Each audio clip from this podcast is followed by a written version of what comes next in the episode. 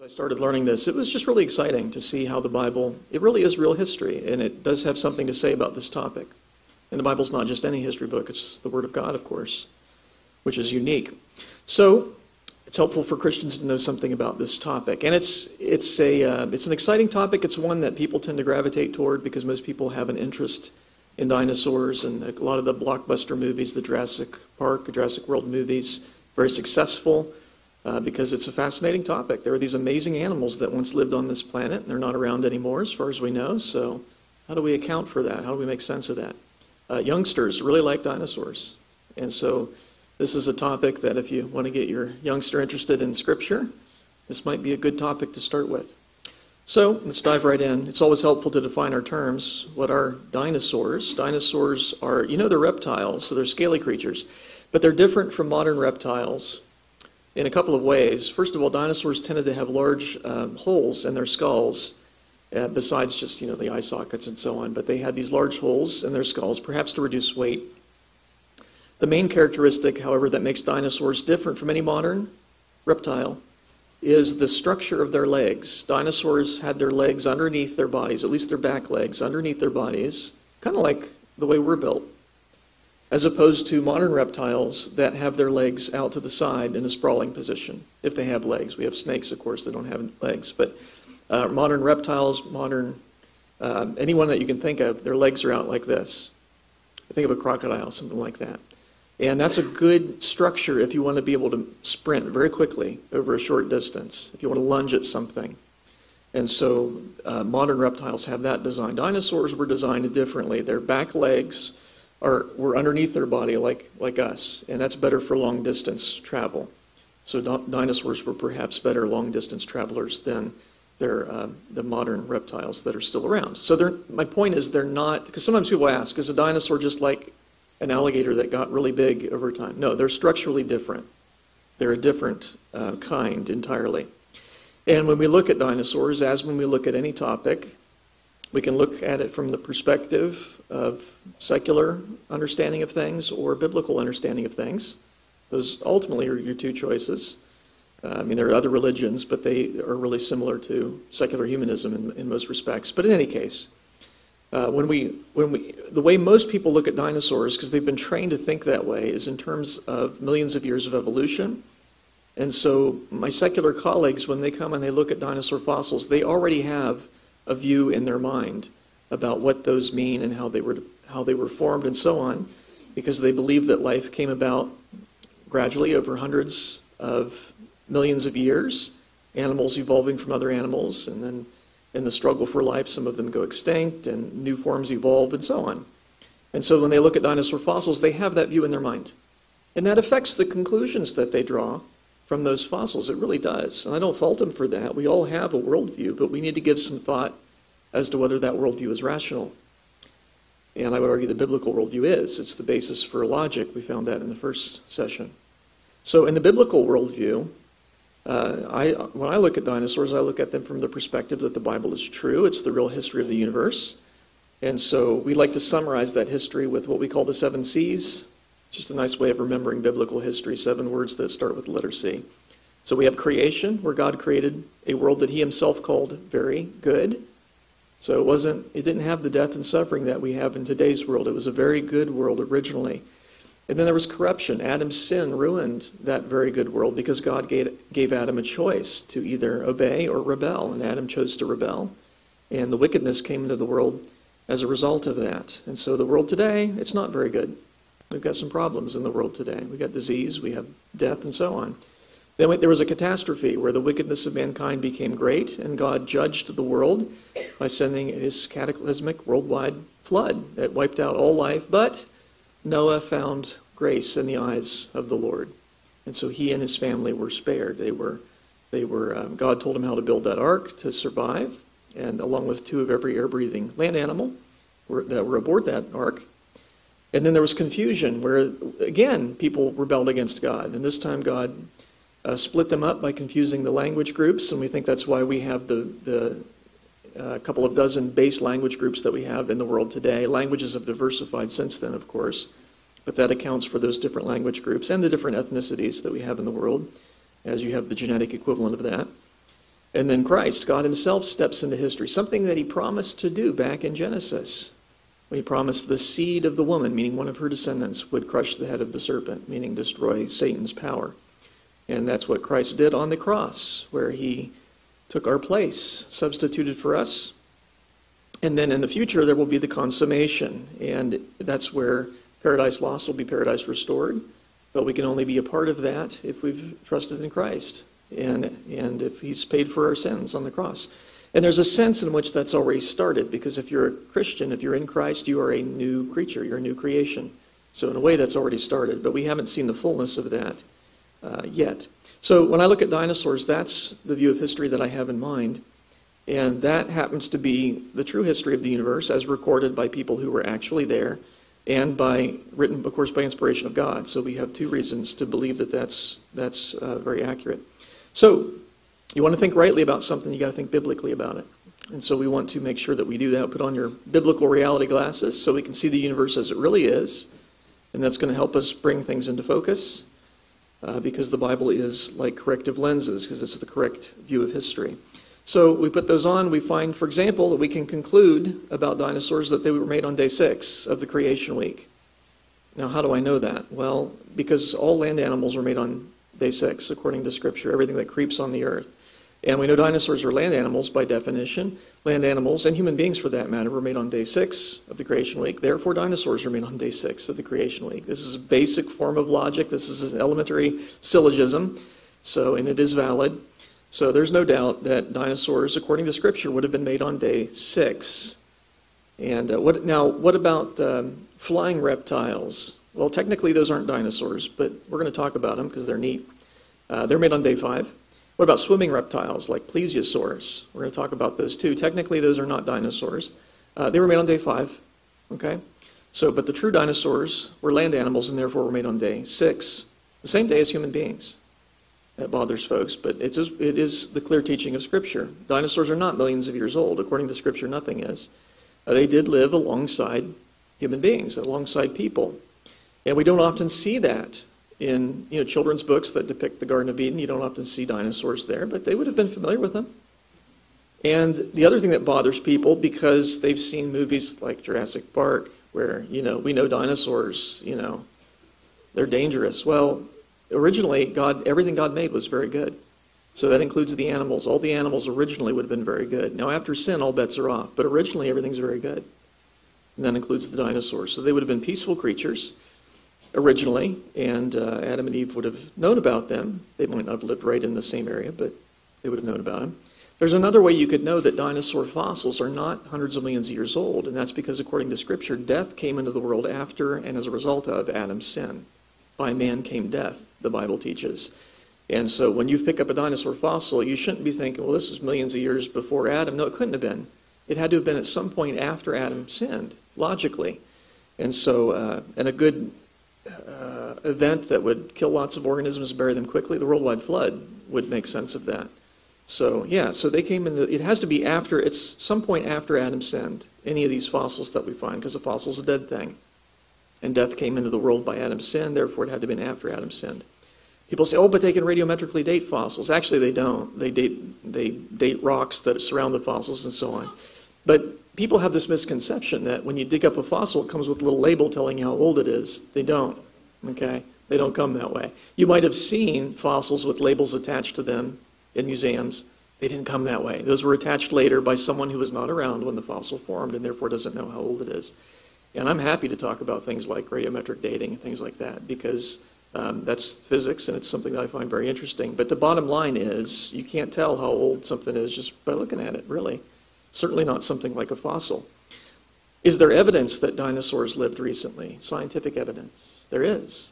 What if we found something like red blood cells? Would that would, would you think that would last hundreds of millions of years? No, because we have found stuff like that. Um, soft tissue has been discovered in uh, a number of dinosaur bones.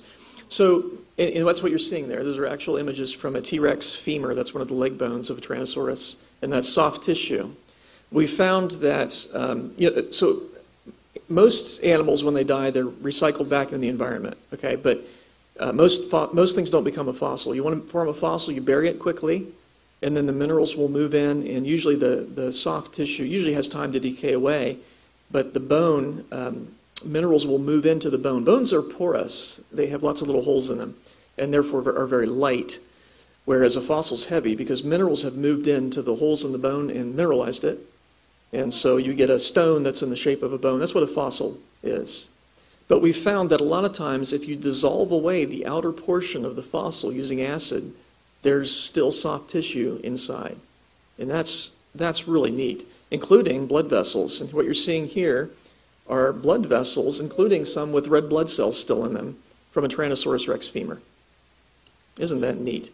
And I think it's, it's by divine providence that it was actually an evolutionist who made this discovery. Uh, Dr. Mary Schweitzer, she was very honest about her discovery. And I think that's neat because if we creationists had discovered that, everybody would cry foul, right? Said, no way, you're faking that. There's no, because they can't last that long. But it was an evolutionist who made that discovery, and she reported it honestly, and I'm glad she did. So she was doing good science there. So there you go, red blood cells in a Tyrannosaurus rex uh, femur. Pretty neat. And of course, that's not going to last hundreds of millions of years. Soft tissue doesn't do that. Uh, did dinosaurs evolve? Well, we know from Scripture they didn't. And, and we got to be clear on definitions. We don't want to commit the equivocation fallacy, right? Things do change over time. The modern dogs we have today, the modern breeds are recent, but dogs go back to creation. And likewise, dinosaur, uh, you can get different dinosaur varieties within a kind, but the kinds themselves did not evolve. And frankly, any evolutionist who's honest about that, honest about what we fall, see in the fossil record, would admit that. Because this is from actually from an evolutionist textbook. This is the, the family tree of dinosaurs, the way that evolutionists think that they branched from one kind to another. And this represents how far down we find them in what's called the geologic column, which is a, represent, it's a representation of the orders in which fossils typically come. We find that some fossils are typically found below other types of fossils and so on. And so you, you build this up. It's kind of an abstract concept, but it's useful. And so they, the secularists would say this represents how many millions of years ago these things lived. Whereas we would say, no, it's just they're buried earlier in the flood as opposed to later in the flood. But in any case, um, you notice the footnote there. It says highlighted areas indicate solid fossil evidence. So the areas that are in light blue are the places where you find where you actually find the fossils. Where's all the branching, the evolution happening? All the places you don't find fossils. Isn't that interesting? And they're just reporting that very honestly. So we do find evidence of changes within a kind. We don't find evidence of changes between kinds. And that's typical. That's, that's really what we find throughout the fossil record, not just in dinosaurs, but in other creatures as well.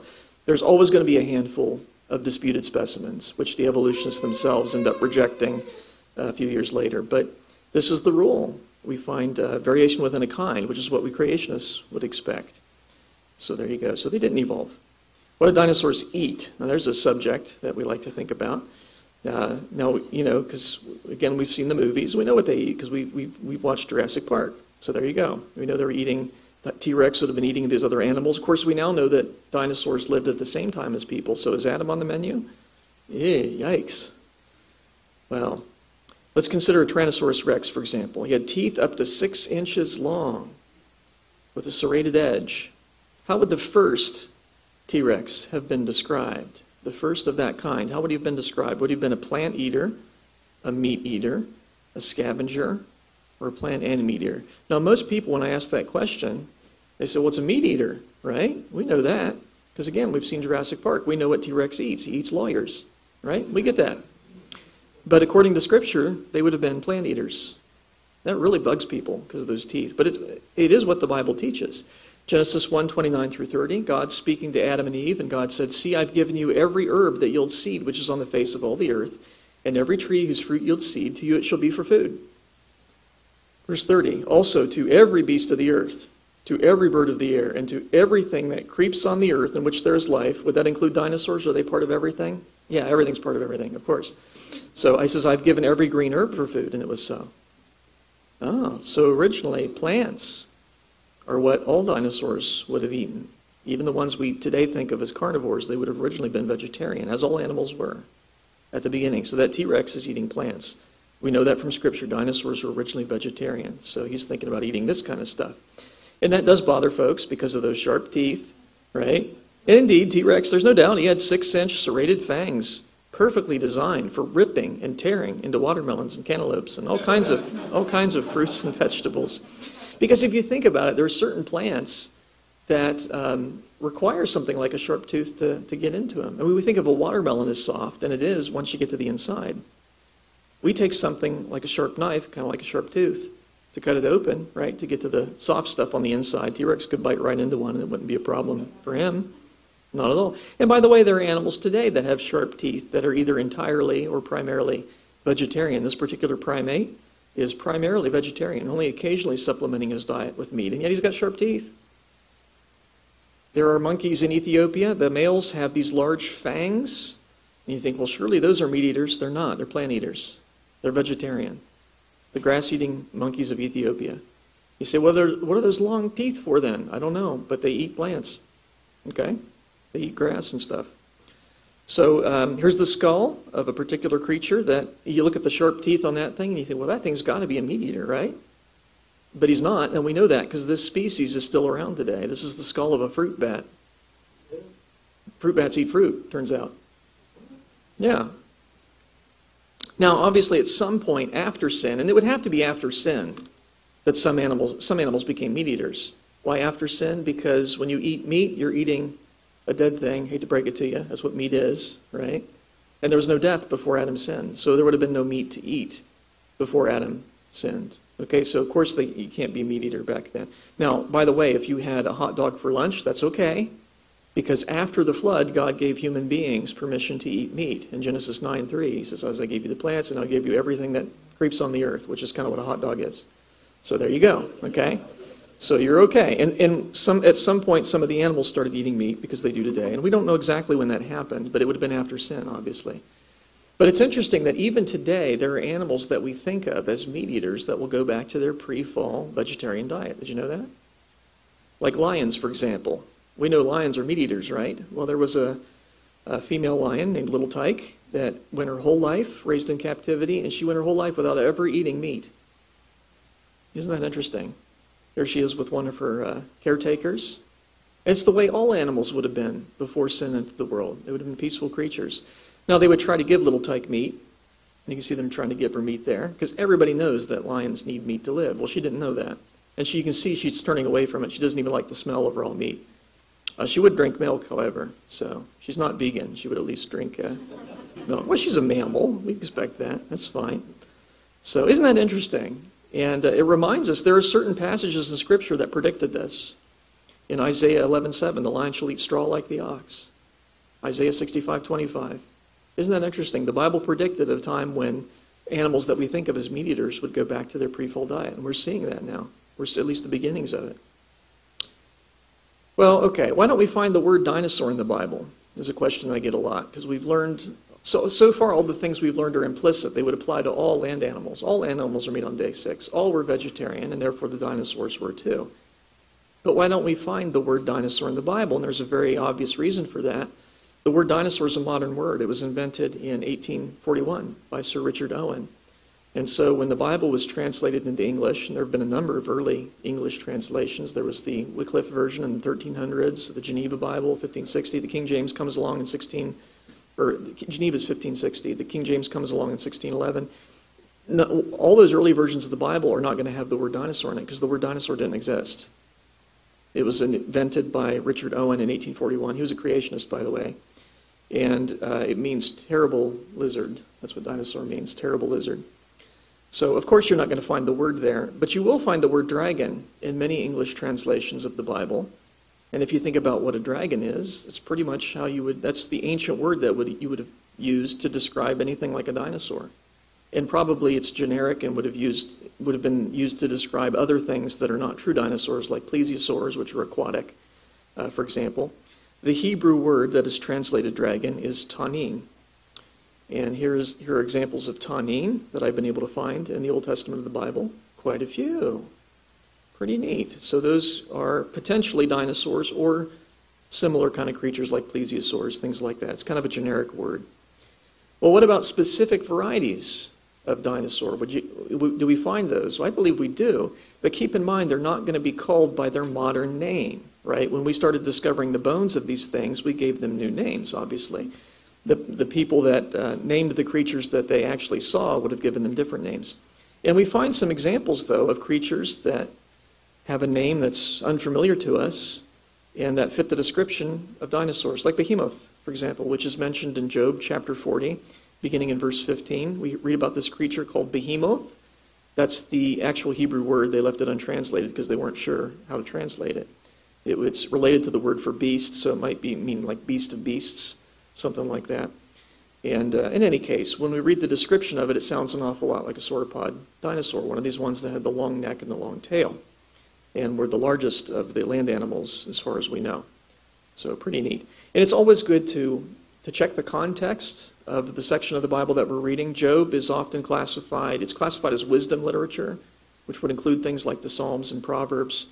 Uh, and, and of course, the Psalms and Proverbs are written in a poetic fashion. Much of Job is written poetically as well, but that's because the speeches of Job and his friends were written poetically. Apparently, they had written them out. And in any case, they got recorded. Um, but it's interesting because Job's really a history book. It's just accurately recording historically the speeches that Job and his friends made, and those speeches tend to be poetic in nature. So it's, it's good to understand that context. And we talk about the patience of Job, and he was very patient. He never cursed God to his credit, no matter how bad things got. But he was getting a little impatient at the end. He wanted to have a conversation with God. He wanted to know why what had been happening had been happening to him, and we can hardly blame him for that.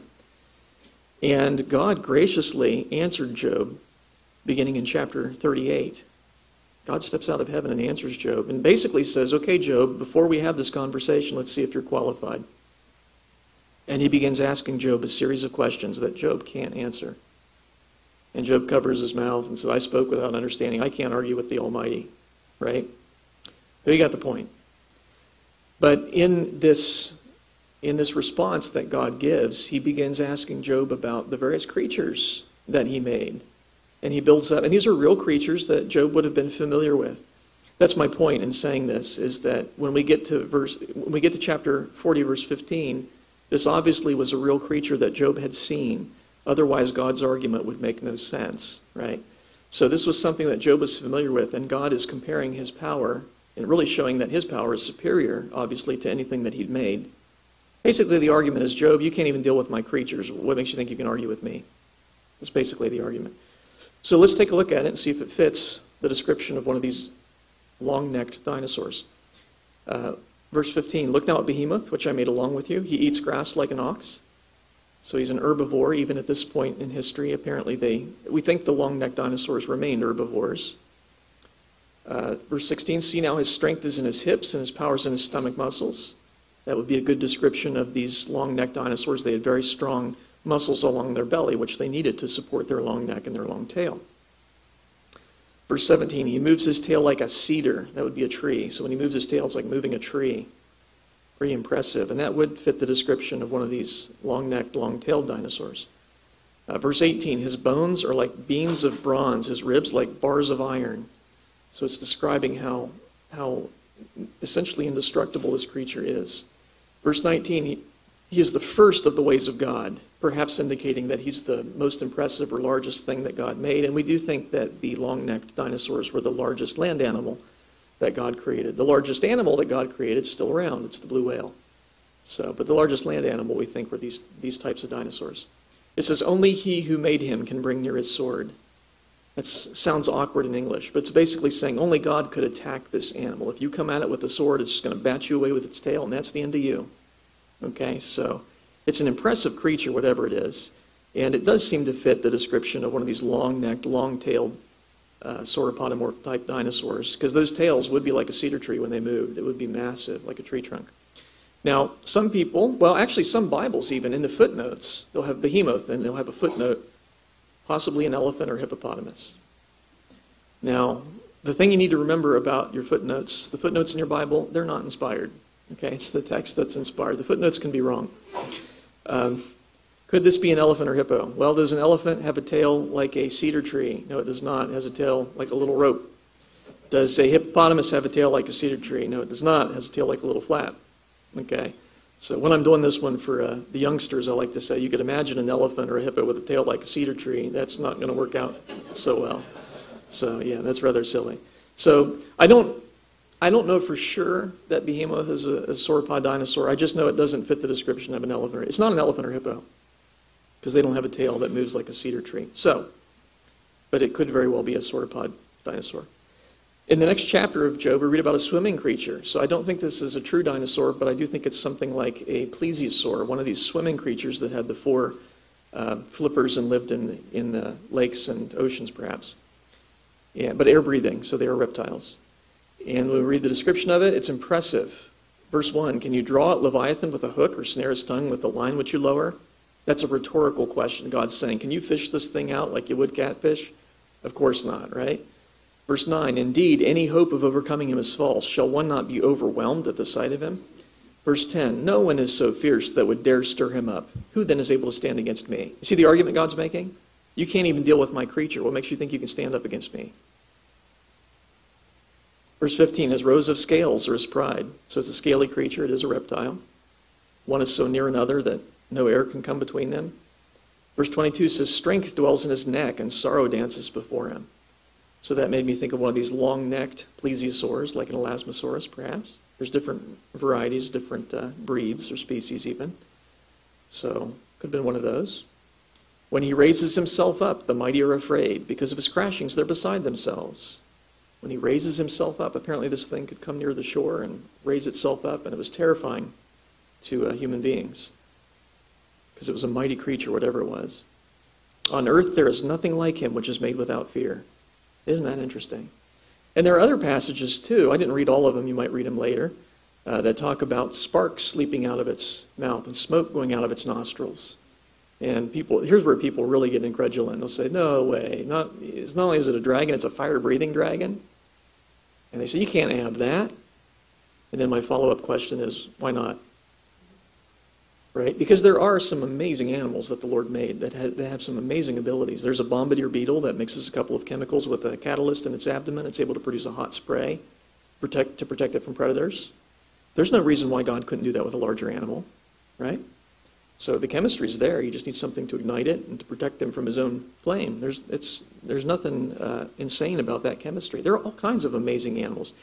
And if we just found their bones, if we just found the bones of an electric eel, I mean, we wouldn't know that it could produce voltage, right? You can't tell that from just fossils. So we got to be careful about just assuming that, well, that can't be possible. That's not a logical objection. Apparently, this thing could produce something like a flame, something that resembled a flame for whatever reason. What about flying reptiles? They are mentioned in the Bible. Isaiah chapter 14, verse 29 talks about a fiery flying serpent. Isaiah chapter 30, verse 6, fiery flying serpent. Isn't that fascinating? And uh, it's pretty neat there. The flying, these flying serpents, uh, they, there's a special term in Hebrew, seraph. It's related to seraphim, which is a class of uh, angels. But uh, there were physical creatures that, that were reptiles. They're, they're serpents, but they're flying serpents.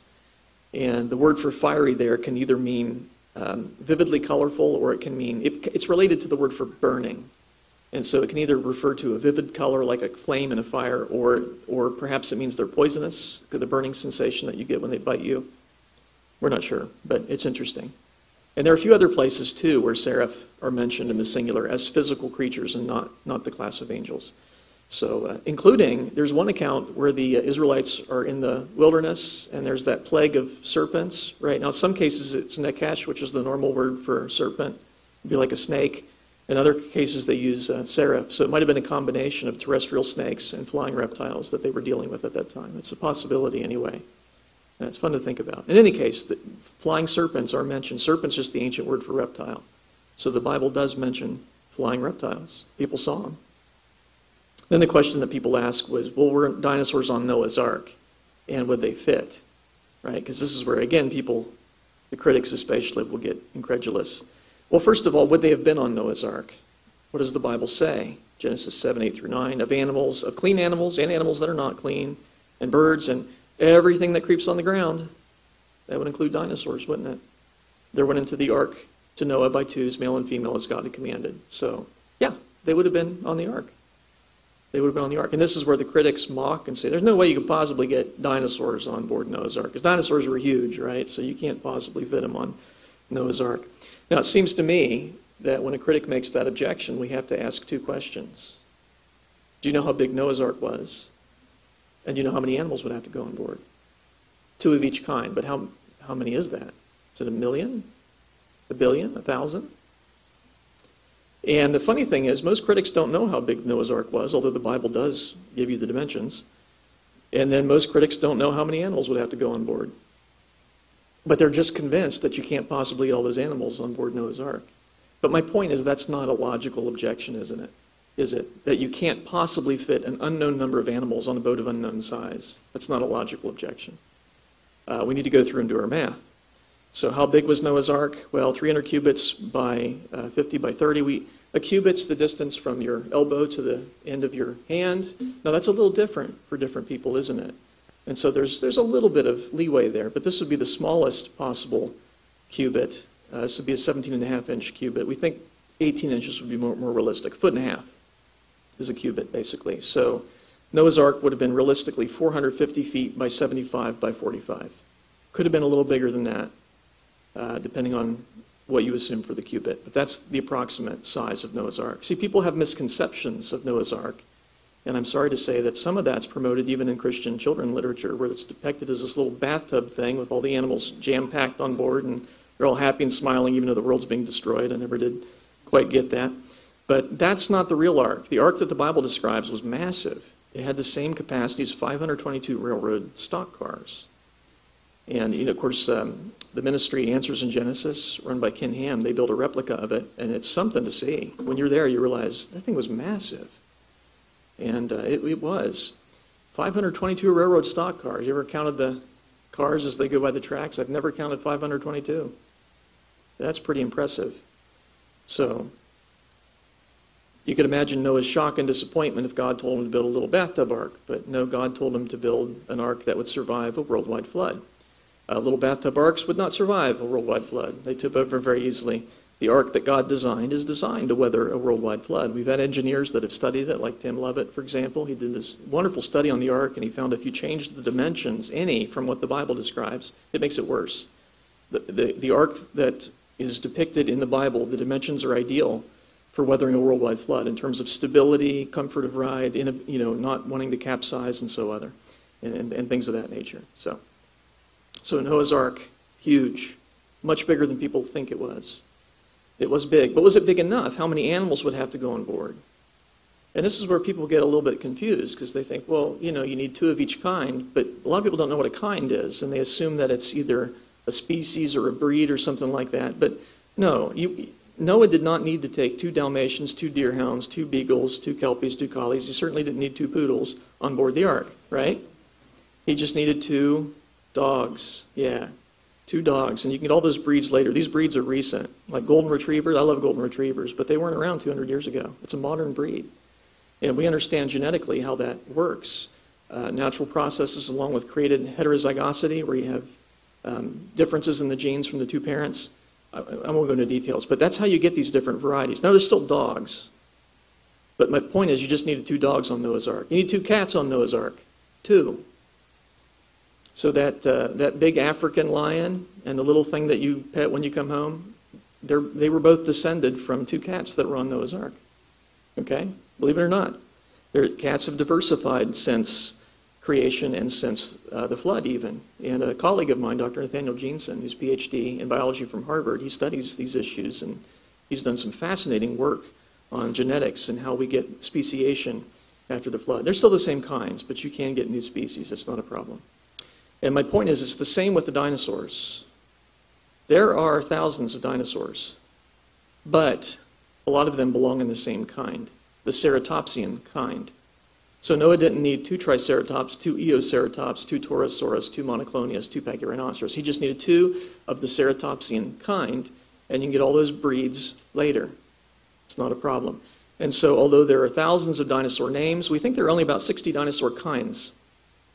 Okay, so that's the, the, the basic family that they fall into. And so if there are 60 dinosaur kinds, two of each kind, because dinosaurs would have been part of the unclean varieties, So that means there would have been 120 dinosaurs on Noah's Ark. Not thousands, 120.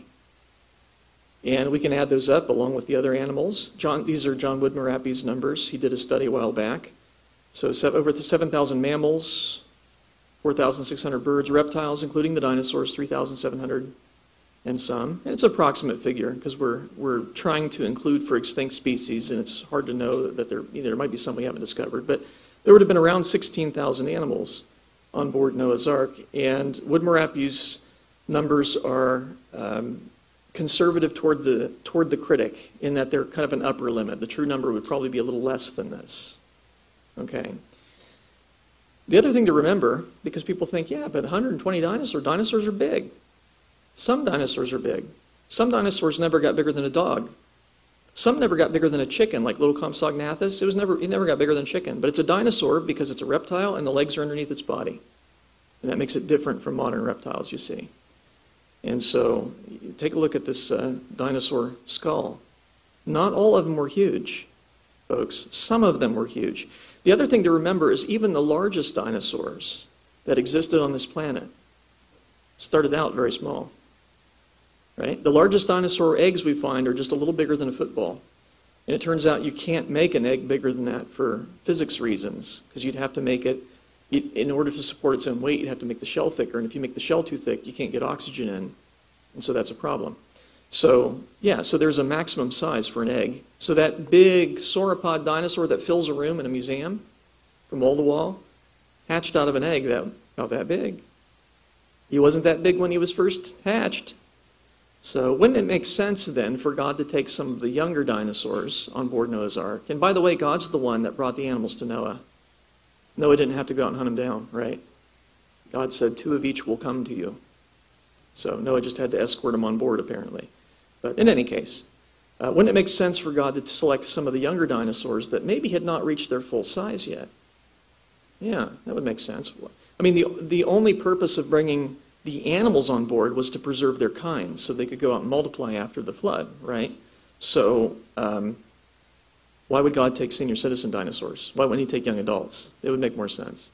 Where they could go and reproduce quickly. Maybe not eggs, but, but young, young adults. So we can calculate the amount of space available, uh, 100,000 square feet. We can estimate the amount of space taken up by each of the groups of animals. Birds take up very little space because most of them are very small. Mammals take up the most space because there's the most of them.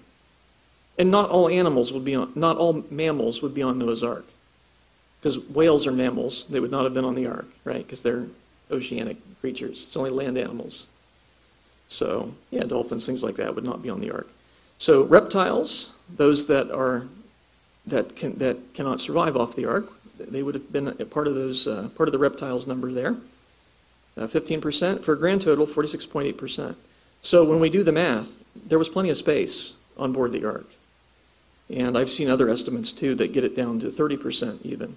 So, you, I mean, that's pretty neat because you could fit all the animals on one deck because there were three decks to the ark. And if, it, if they take 30% of the space, you could put them all on one deck. That would leave a deck for Noah's sons to play football, and it would leave a deck for Noah and Mrs. Noah to play shuffleboard. So there was plenty of room there. But uh, in, in, any case, then the question, why so big? Well, it, they had to take supplies with them. They had to take food and things like that. Anything they wanted to bring with them, they couldn't go back. That pre-flood world was destroyed. I think there was room for more people as well. The Bible says Noah was a preacher of righteousness. So he was out there preaching, hey, God's, God's wrath is going to come, but you can be saved. Come on board the ark and be saved. And people mocked him until the flood came and they drowned. So I think there was room for more people. Now, God knew how many people would go on the ark, but Noah probably didn't. And so it might have been big enough to accommodate more people. In any case, there's plenty of room.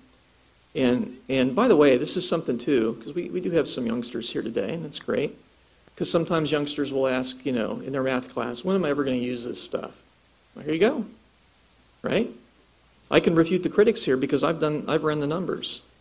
And they haven't. So they're making a claim in ignorance, and I'm responding with knowledge. And you can do that if you know math and any other subject that, that, uh, that we're to study. So, Dinosaurs would have been on the ark. They would have gone off the ark. So, granted, the flood wiped out almost everything, but there were representative kinds on board the ark, which means dinosaurs would have existed even after the flood. to some extent. The book of Job was written after the flood by about 400 years. And that's where we find about, you know, Behemoth and Leviathan. So anyway, um, but, but keep in mind, they're not going to be called dinosaurs. We, we might find legends of creatures resembling dinosaurs, but they won't be called that because that's a modern word. They'll be called dragons. Do we find legends of people encountering dragons? Oh, yes. Oh, yes. All over the world.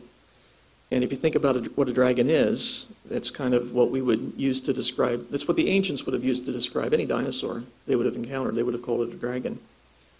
There's the legend of St. George and the dragon. There was a town that was being victim, victimized by a dragon that was coming in and eating their livestock. And the legend says that the people were going to sacrifice a young lady to this creature, hoping that it would leave them alone. But St. George rides in on his horse and kills the dragon and preaches Christianity. And many people convert. That's a very popular uh, story. And we have found fossils of certain dinosaurs in the region where this story was to have taken place. So, including, I believe, Allosaurus fossils. So, that's the legend of St. George and the dragon. Now, it's not in the Bible, so we don't know it for sure, but it could have happened just like that, just like the legend says.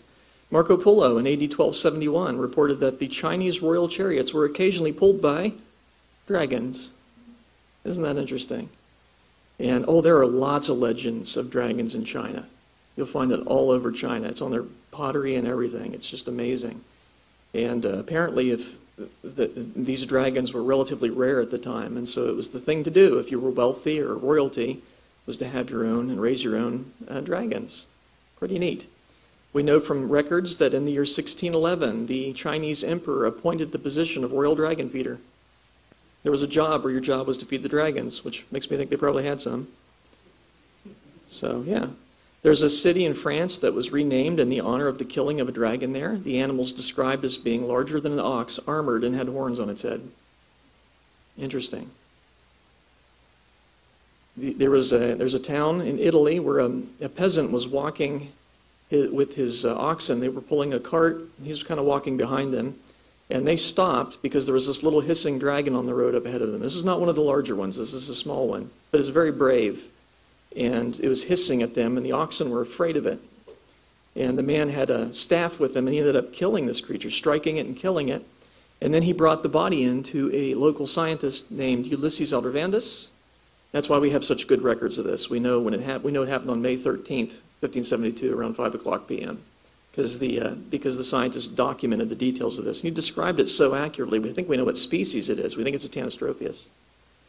And that's something that evolutionists believe have been extinct for millions and millions of years, except people apparently saw them. What about flying reptiles?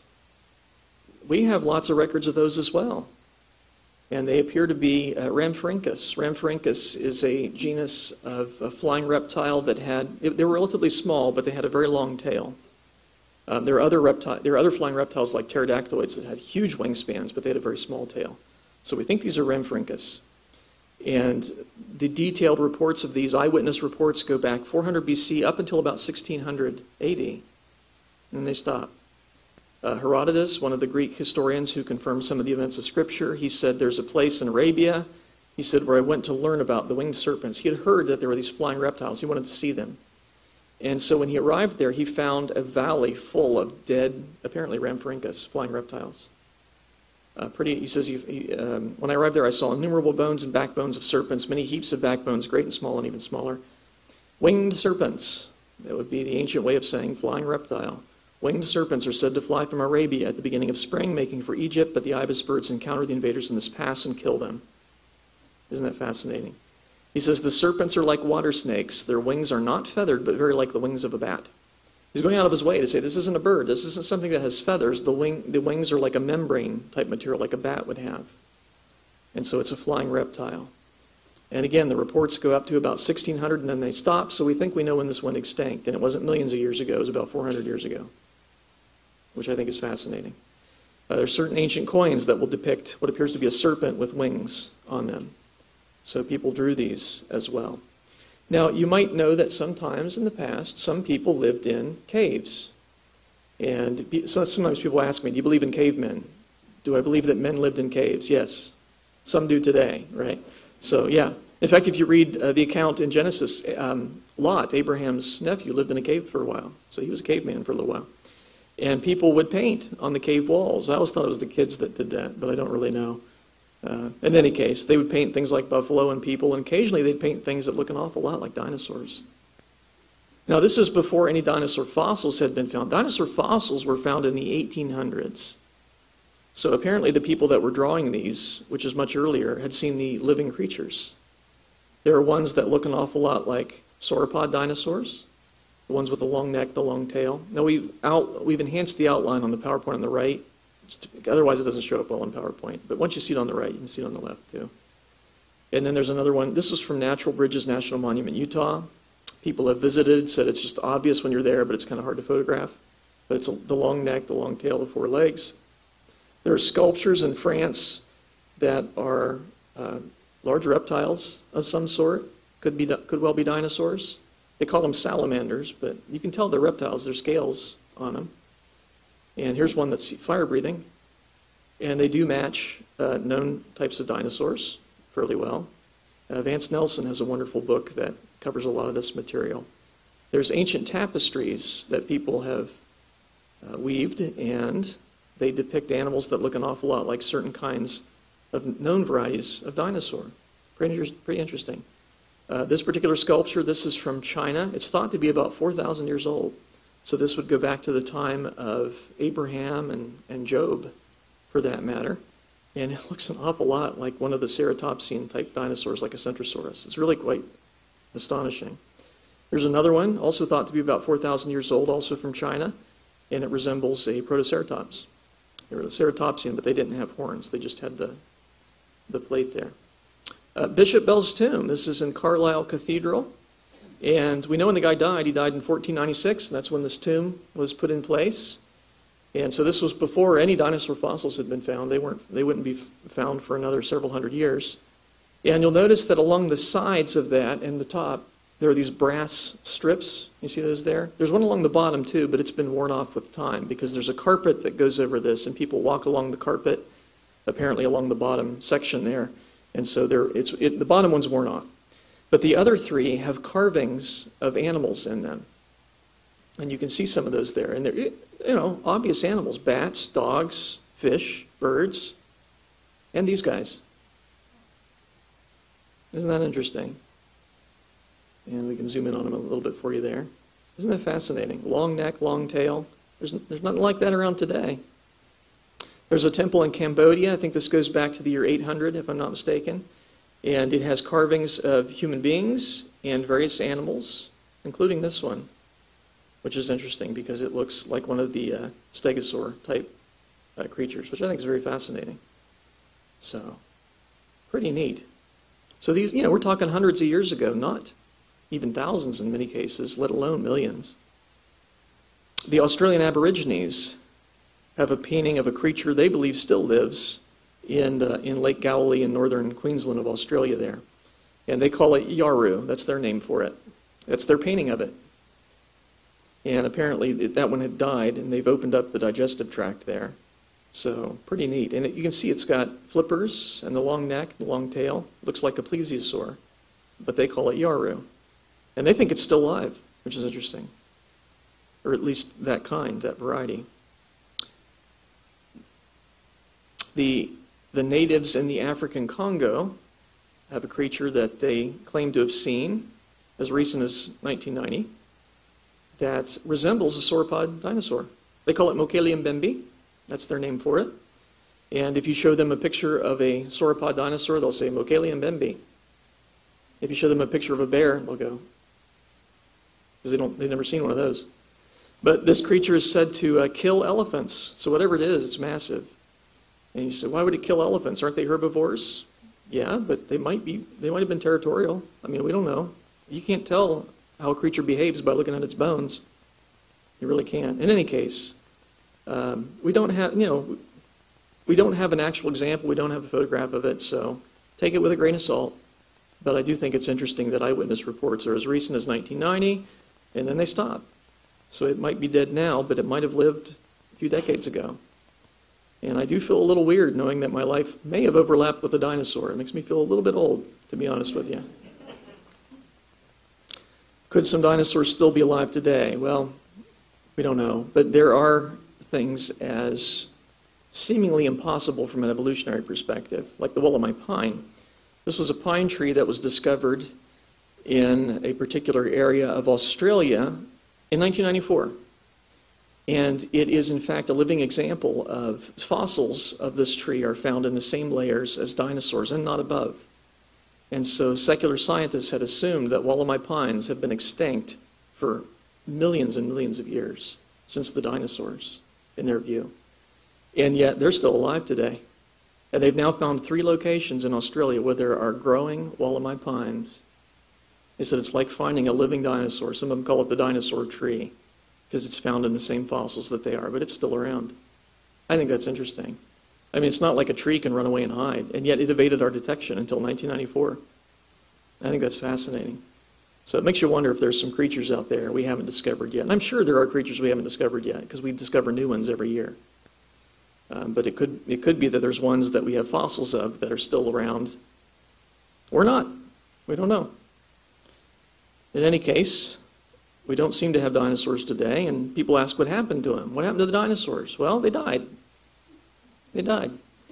Well, why did they die? Well, everything dies eventually. It's just a question of whether or not it's able to reproduce before that happens. And there are lots of reasons why animals have gone extinct. it's not just the dinosaurs. There are lots of species on this planet that lived once and today do not. They're extinct now. Uh, trilobites used to fill Earth's oceans, and they're gone today. They're not around anymore. And we used to have woolly mammoths, and they're not around anymore. And there are all kinds of things like that. Dinosaurs are just the ones that people are fascinated with because some of them got very big, and that's very impressive. But there are lots of reasons why things go extinct. Disease can come through and wipe them out, or a famine can come through and wipe them out. And, and maybe other animals are able to adjust and, and adapt to other vegetation, but if you're not able to do that, you go extinct. Some of them are hunted to extinction. You read all these legends of heroes going out and slaying dragons. Maybe we caused their extinction that way. That's certainly a possibility. But ultimately, the reason things go extinct is because sin entered the world. When Adam sinned, that brought death on everything in creation. And it bothers folks. Why do animals have to suffer when Adam sinned? Because Adam was given charge over the animals. That's the nature of authority. That's the way it works. Just like when our government does something stupid, we all suffer as a result of it because we're under their authority, whether you like it or not. So the animals were under Adam's authority. When he sinned, death entered the world and it passed on to not just to human beings, but to the animals as well. God instituted animal death at that time because he sacrificed an animal to provide skins of clothing for Adam and Eve. So the ultimate reason we don't have dinosaurs anymore is because of sin. That's the ultimate reason. That's the, the distal cause as opposed to the proximate cause. So it's and that segues to the gospel because when by the way, we think most of these dinosaur fossils that we find were formed during that worldwide flood. You might have a few afterwards, but we think most of them were during that worldwide flood because that's going to kill lots of organisms, bury them in sediment, and uh, calcite crystals will move through and cause it to turn to rock and so on. So um, it's a reminder that God judges sin. He's done it before, and he's going to do it again. Now, next time, he's not going to do it by water. He's promised never to flood the world again by water, the entire world. We have local floods, but never, we've, never, we've only had the one global flood, and we only will ever have the one global flood. But the next time he's going to judge it by fire, and the only way you can escape that is by repenting and trusting in Christ. And so you can actually use dinosaurs as a segue to the gospel. And I can't think of a better use of dinosaurs than as a segue to the gospel. They're missionary lizards. They remind us that, uh, yeah, they are. They remind us that God judges sin. And if, if Adam hadn't sinned, we'd still have dinosaurs today. They'd still be peaceful today. They'd be peaceful creatures, as all would be. And uh, it would have been a very different world. But we'll get to experience that world in the resurrection. Maybe God will resurrect the dinosaurs too. That'd be kind of neat. In any case, you can sum up dinosaur history with the five F's. Dinosaurs were formed on day six of the creation week, created uh, as originally as plant eaters, originally. Then they've fallen when Adam did, because sin entered the world and death came in as a result of sin. And so dinosaurs Uh, maybe some of them became meat eating at that point. We do think some of them became meat eaters over the course of time. Then there was the flood, where that would have buried lots of organisms, including the dinosaurs. But there were representative kinds on the ark, and so they got off the ark and reproduced. And then they faded. For whatever reason, the dinosaurs didn't seem to reach the same population size after the flood that they had before the flood. And so eventually they're passed down by word of mouth. Maybe some of the stories are combined or distorted a little bit into our modern conception of a dragon, which sometimes some of our modern dragons combine different varieties of dinosaurs and flying reptiles and things like that. So, and then finally, dinosaurs were found. They were rediscovered in the 1800s when we started finding fossils of these amazing creatures and realized there were some amazing animals on this planet at one point. And, you know, the, the secular world likes to use dinosaurs to teach people about evolution. And they start young, very young.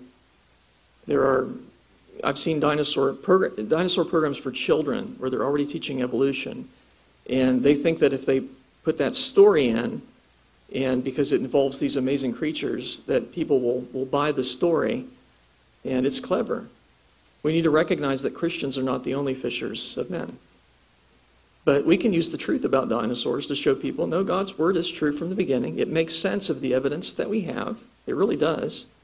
And that's what we're all about at the Biblical Science Institute. We want to connect the Bible to the real world and show you that the Bible is not just a collection of fairy tales, it's real history. It happened.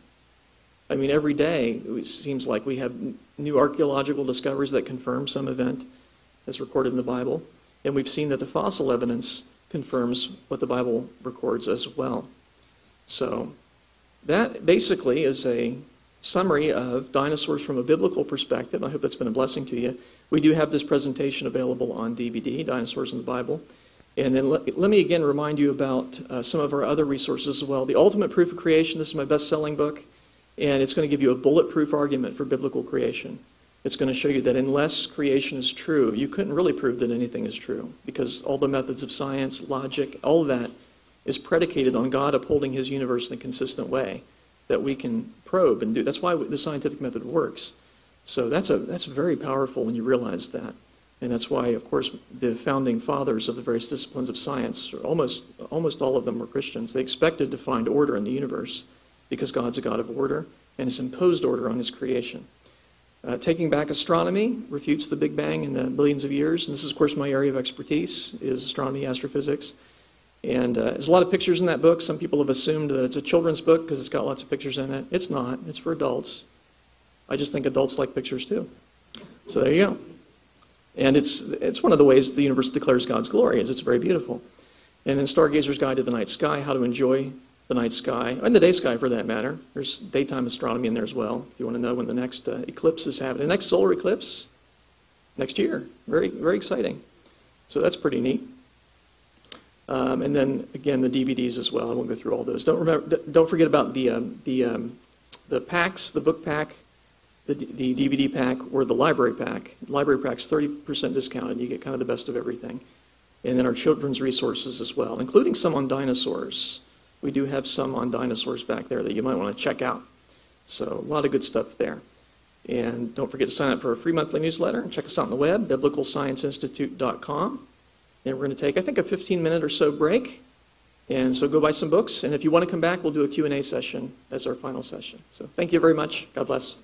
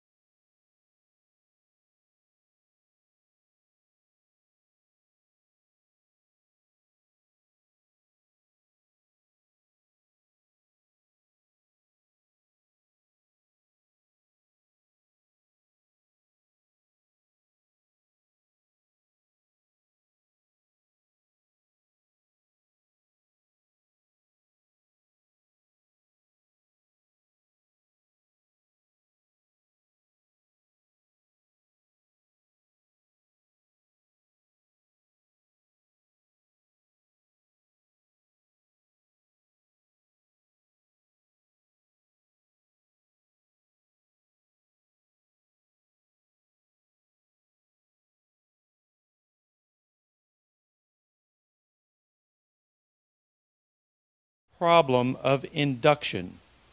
And this may go with it. I'll go ahead and ask this too. What are the best resources that respond to the problem?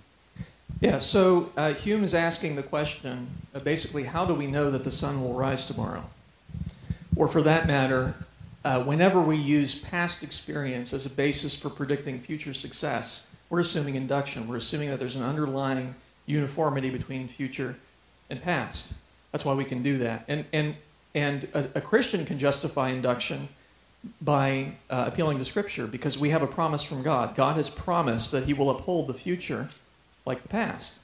Right? In Genesis 8:22, God promises the basic cycles, the seasons, the day and night cycle.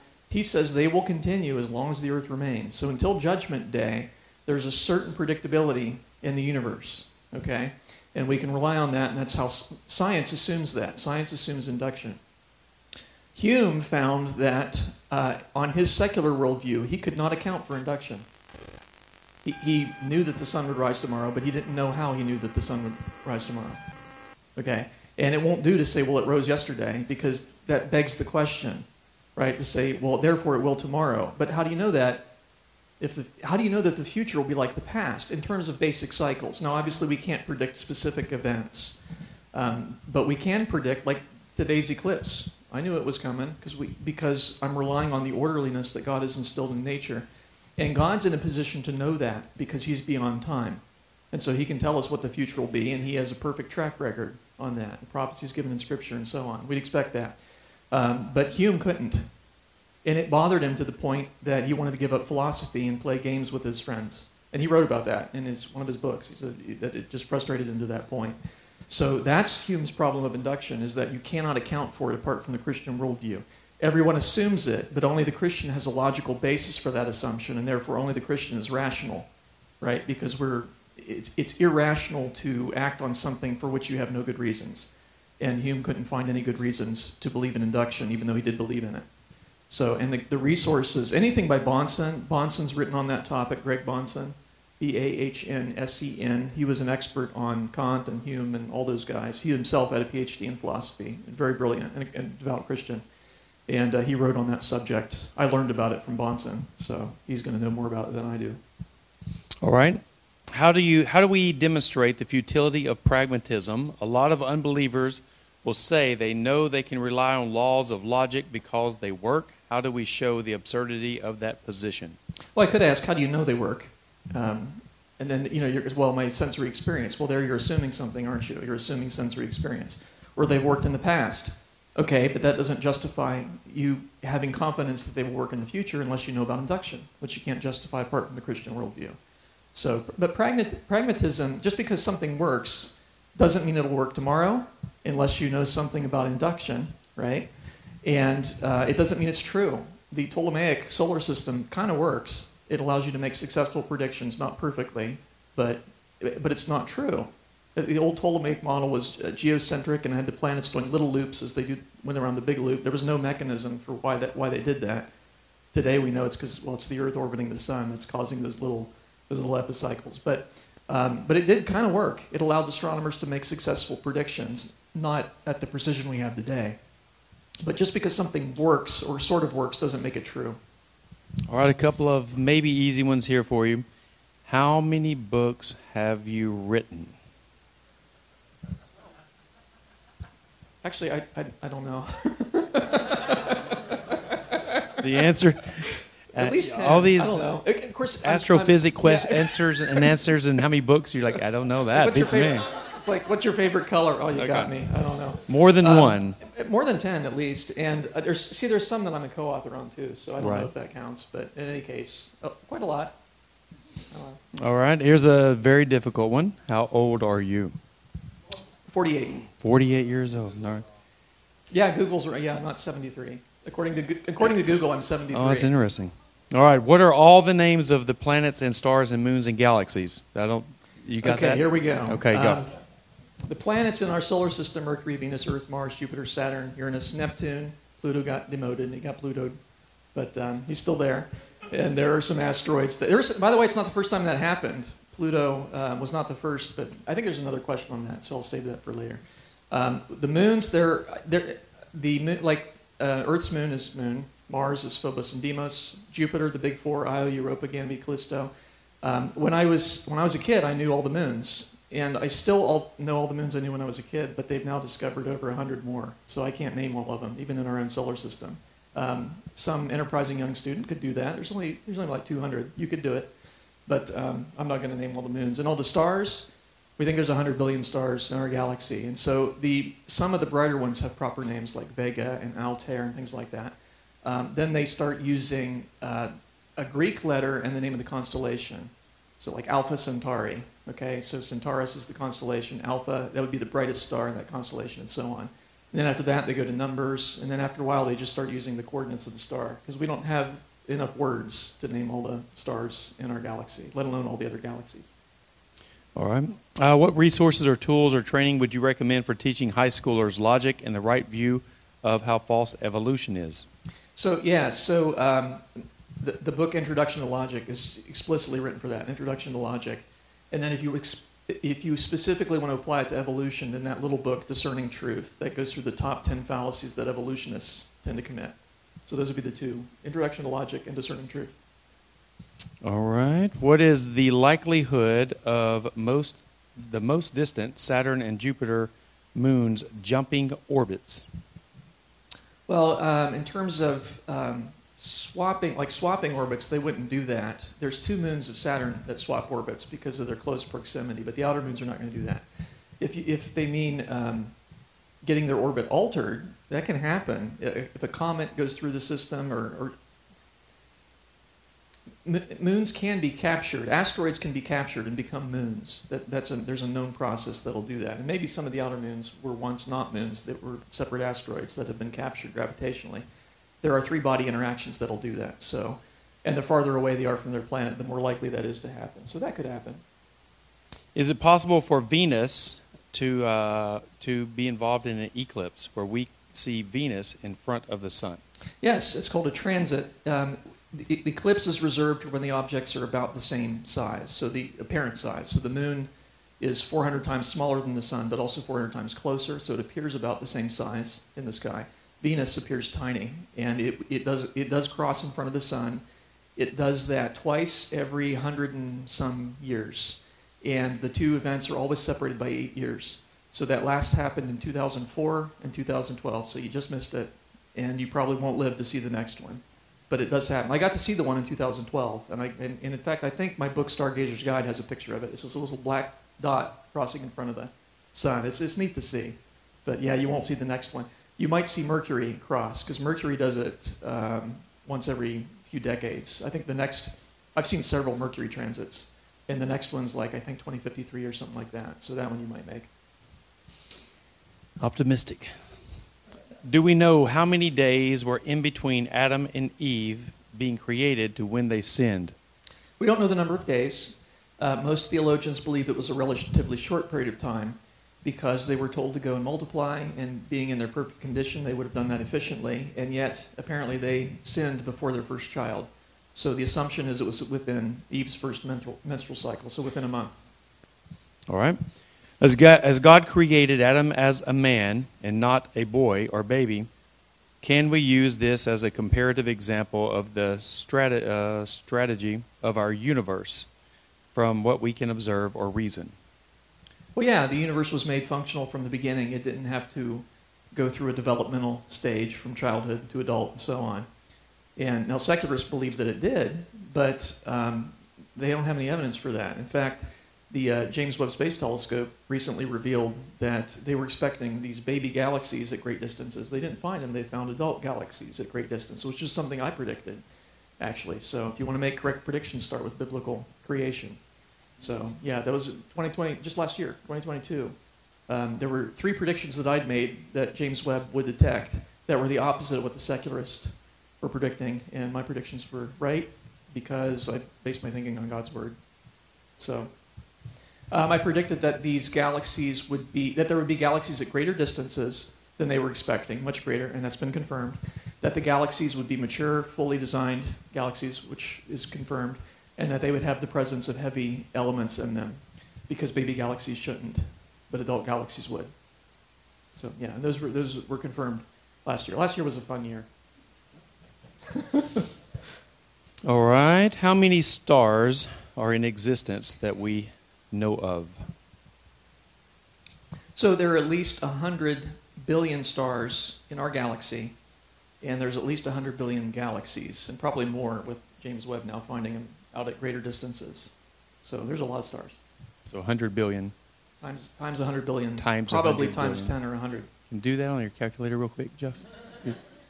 So it'd be 1 to the power of um, about 20 or so, something like that. So 1 to the 18 would be, that would be a billion. Um, so 100 billion, 11, so around 10 to the power of 22 stars, somewhere around there. Okay, with that said, are or can stars still be created? Um, there's, there's no um, theological problem with that, but I don't think they do. I don't think a star is not like a living organism where it requires a lot of design. It's a ball of gas. That being said, the conditions in space for gas to fa- fall in and collapse on itself, I think that probably doesn't happen. There's a limit. It's called the Jeans mass. It's just a question of whether or not it occurs. Um, gas tends to spread out in space. Now, once a star is made, it's it's small enough that its gravity will hold it together because gravity diminishes as the square of the distance. So uh, in a nebula, the, the outward force of gas pressure would normally be orders of magnitude larger than the meager inward pull of gravity. So once you make a star, it will stay a star. But getting a star to form naturally, I don't think it happens. So I don't think they form today. And, and we, by the way, we've never seen it happen. You'll see, you know, claims, well, this is a star forming region.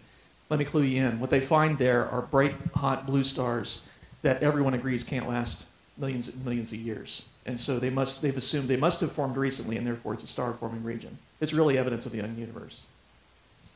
Joshua commanded the sun to stand still. If the sun is fixed and the earth revolves around it, then can you explain the science of why he did not command the earth to stand still? Yeah, it's because we use the earth as a reference frame, and so does the Bible. Uh, so hence, you know, in my Stargazer's Guide to the Night Sky, I talk about sunrise and sunset. Now, I hope some future author doesn't say, well, he didn't think the earth rotates. He thinks the earth goes around the sun. No, it's, it's convenient to use the earth as a reference frame because we all live there. And, so, and in fact, in, Jo- even in Joshua, in one of the passages, he gives the reference frame. He says, the sun and moon in the midst of the sky. So he's, he's giving the reference frame as the earth's sky. And that's a legitimate reference frame. You can do that. Why is Pluto not a planet any longer? There it is. So, um, yeah. So it got uh, it got demoted, and the reason had to do with the discovery. Well, first of all, when they first discovered Pluto, they thought it might be as big as the Earth, and then they did more. It's see, it's hard. It's so far out, you can't see any size to it in an Earth a ground-based telescope. You can't. Even Hubble barely sees any size to Pluto, and so um, then they redid the estimate, and they figured, well, maybe it's as big as Mars, half the size of the Earth.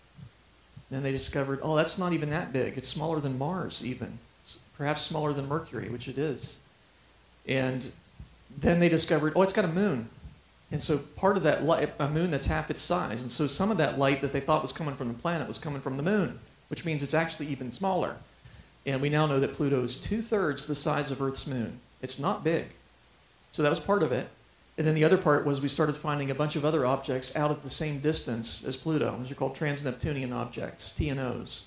And they're out at that distance, and some of them are almost as big as Pluto. And the, the real um, twist came when they discovered one that at the time they thought was bigger. When they found Eris, um, they, they thought initially they thought it was a little bigger than Pluto. And so, should we call that the tenth planet? And if, by the way, if that's the tenth planet, should we add in these other 10 or so that are almost as big as Pluto? Should we have 30 or more planets in our solar system? Now think of the children that are going to have to memorize this stuff, right? So it was just easier, Pluto being so much smaller than, than the other, the classical eight planets, it was easier to kick that out and just call it the largest member of this new class of object, uh, trans-Neptunian objects. So that's what happened. And by the way, it wasn't the first time that happened. When the first asteroids were discovered, the first four asteroids were originally planets. There was a time when our solar system had 11 planets. And the ones you haven't heard of, uh, Ceres, uh, Vesta, Pallas, and Juno, those were discovered. Ceres was discovered in 1801. And then within the next few years, all, those four were there, and our solar system had 11 planets because Neptune hadn't been discovered yet. And then in the mid 1840s, 1850s, they started finding another dozen or so of these asteroids, and they said maybe we ought to reclassify these as a new type of object because asteroids are very small as well. So it's not the first time that happened. Do stars have mass? Like, or can you stand on them? They I have- guess versus gaseous. Well, they are. They have mass. They don't have solidity. They're not solid. You can't stand on one um, because they're fluid, right? So, but they do have mass, it, and it's the the mass of the sun that causes the Earth to stay in orbit as opposed to just continue to go in one direction in space. So, yeah, they do have mass. Everything, everything that has substance, everything that has everything that has substance has mass, basically. All right. What is the difference between a gaseous star and a gaseous planet? A star is large enough that it can initiate hydrogen fusion in the core, and planets can't. So Jupiter doesn't have any fusion going on in its core. It has insufficient temperature and pressure to fuse hydrogen into helium. But the sun can, because its core is much, it's got a lot more material, it's bigger, it's more massive. So mass would be the difference. Um, anything heavier than uh, a certain number, I forget what the number is, a certain number of Jupiter masses uh, will initiate hydrogen fusion. There's an intermediate class too, where you can you can fuse heavy hydrogen, deuterium. Those are called brown dwarfs. Those are kind of intermediate between a planet and a star. How can a Christian rightly know whether someone is speaking of quantum physics when they refer to quantum physics? We've noticed quantum physics refer to for or, referred to for ju- the justification of new age and false doctrines. Hmm. So, well, um, you'd have to study it. I mean, you have to study quantum physics to know if somebody's speaking rightly about it or, or wrongly about it. If what they're saying is contrary to what the Bible teaches, then it's wrong, right? So that that's one indicator. Uh, some people have tried to justify absurdities with quantum, uh, especially the Copenhagen interpretation, where you have particles that are sort of there and not there at the same time in the same sense. And doesn't that violate the law of non-contradiction? Well, the actual physics doesn't. There are certain interpretations that do. But the fact is, particles behave like waves until you do an experiment that forces them to be in a specific position. Otherwise, they act like they're spread out over space and expanding. And, um, but they never act like a wave and not a wave at the same time. They never act like a particle and not a particle at the same time. So they don't violate the law of non-contradiction. So that's one of, that's one of the claims that I've heard is that, um, well, logic, laws of logic don't work in the quantum realm. You could never have discovered that if laws of logic didn't work in the quantum realm, right? Because you're using logic to reason about quantum. So no, they, they, they can't be used to disprove any principle of logic or of scripture for that matter. You just have to do your homework and see if what they're what the person's saying lines up with what we do know about quantum physics. I do have a couple of articles on the website on, on quantum physics if you kind of want to dip your toe in the pool a little bit. What about the multiverse? Is there any rationale for the multiverse?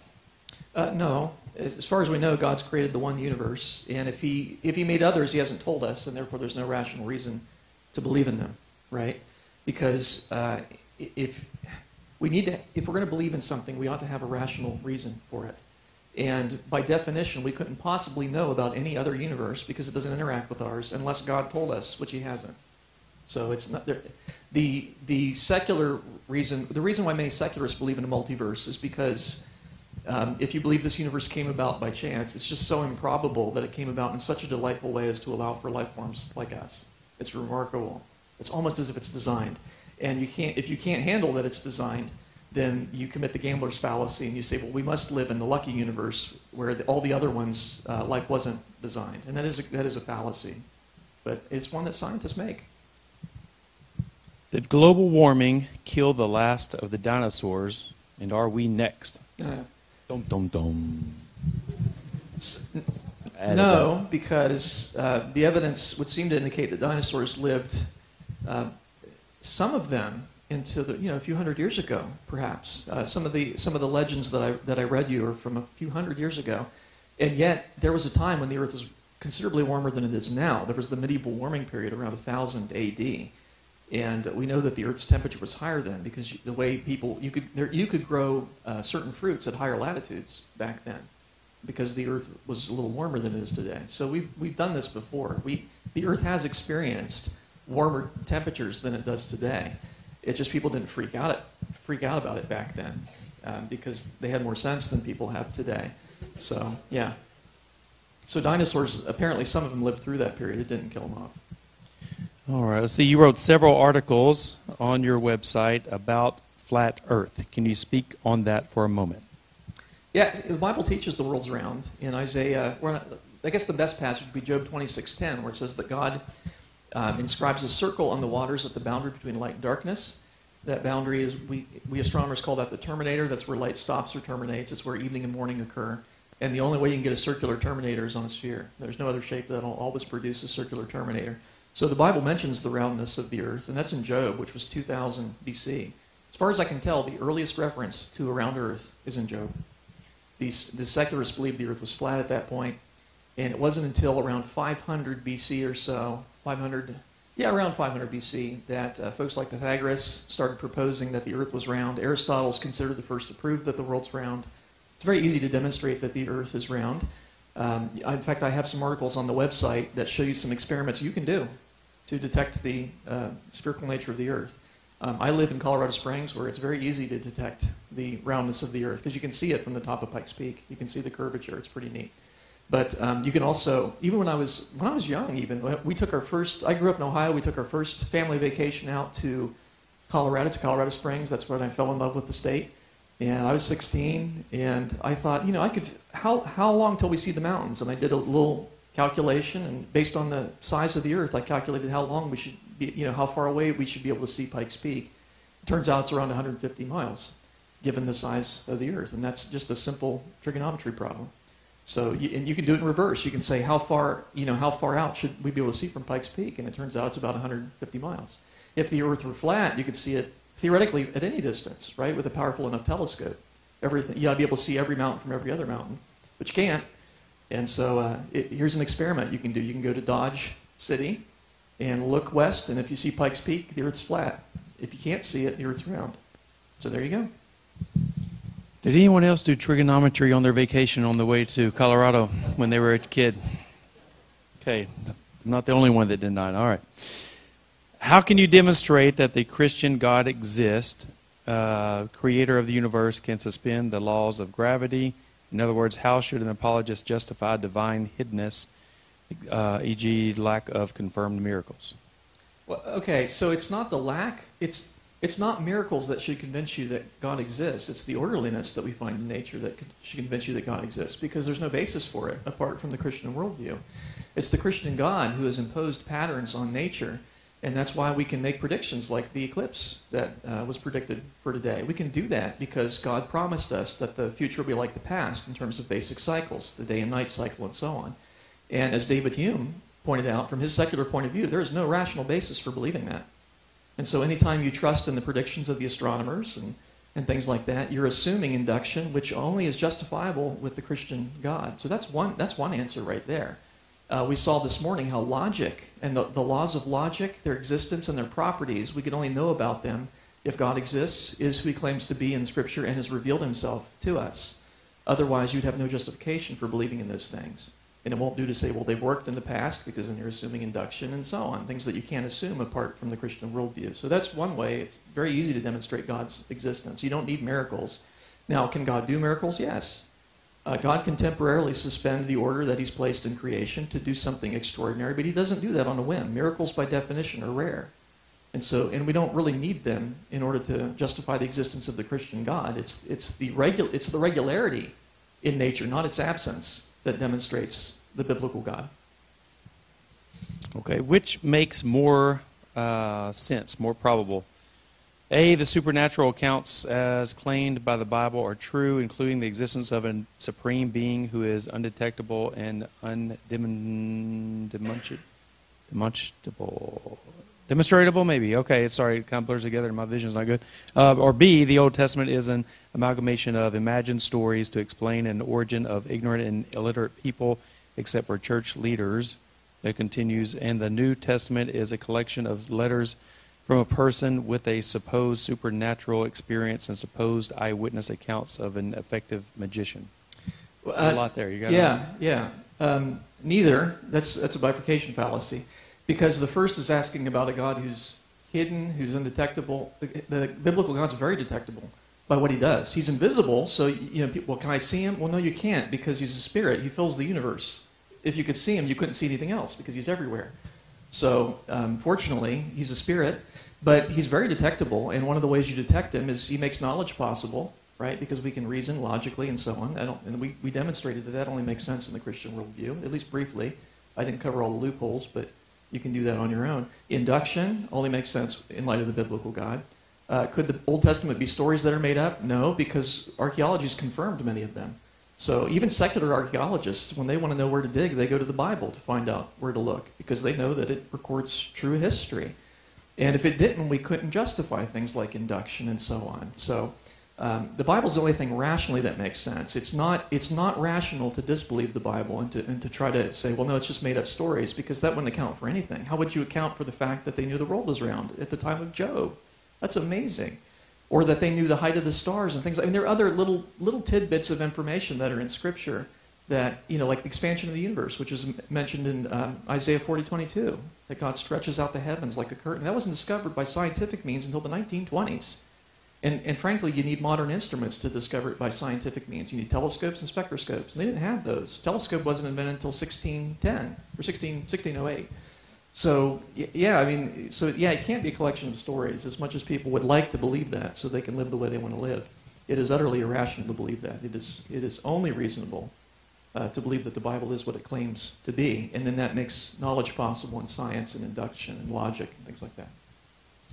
The public school systems are teaching and have been for many years the Big Bang and evolution. How does this uh, contradict Christian worldview, and how has it affected our culture today?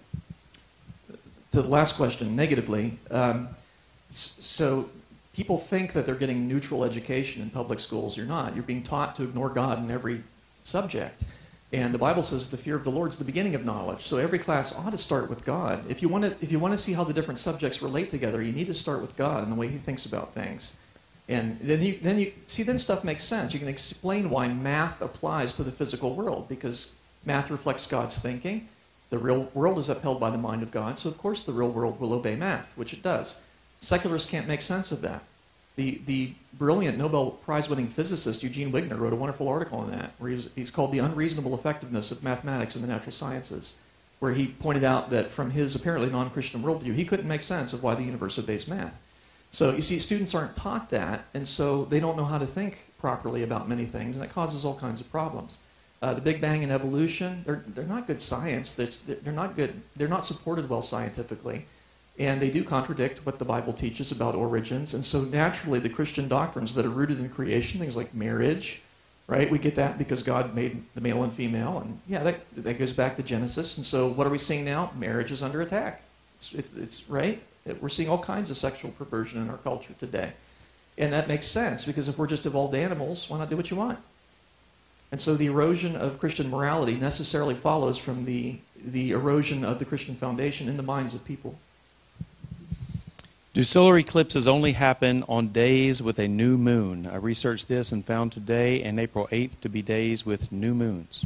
Yes, yes, they do. They only happen on a new moon because that's when the moon is between, sort of the, between the Earth and the Sun, and only when it's exactly between the Earth and the Sun where you get where it's shadow. Normally, it will pass a little above or a little below the plane, but when it passes directly in front of it, you get an eclipse. But yeah, it only happens on a new moon, and then the lunar eclipses only happen on a full moon.